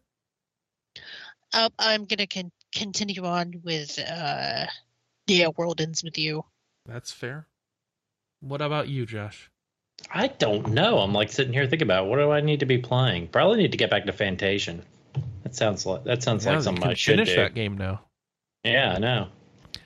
Anna, Uh, The World Ends With You and Yeah. streaming Legend of Mana.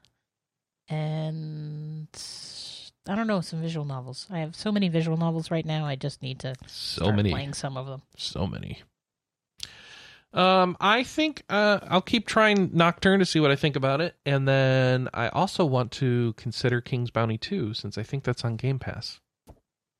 So, and I've been looking for some non-standard games for me, different genres. I've been enjoying that lately. Um, uh, yeah. So here we go.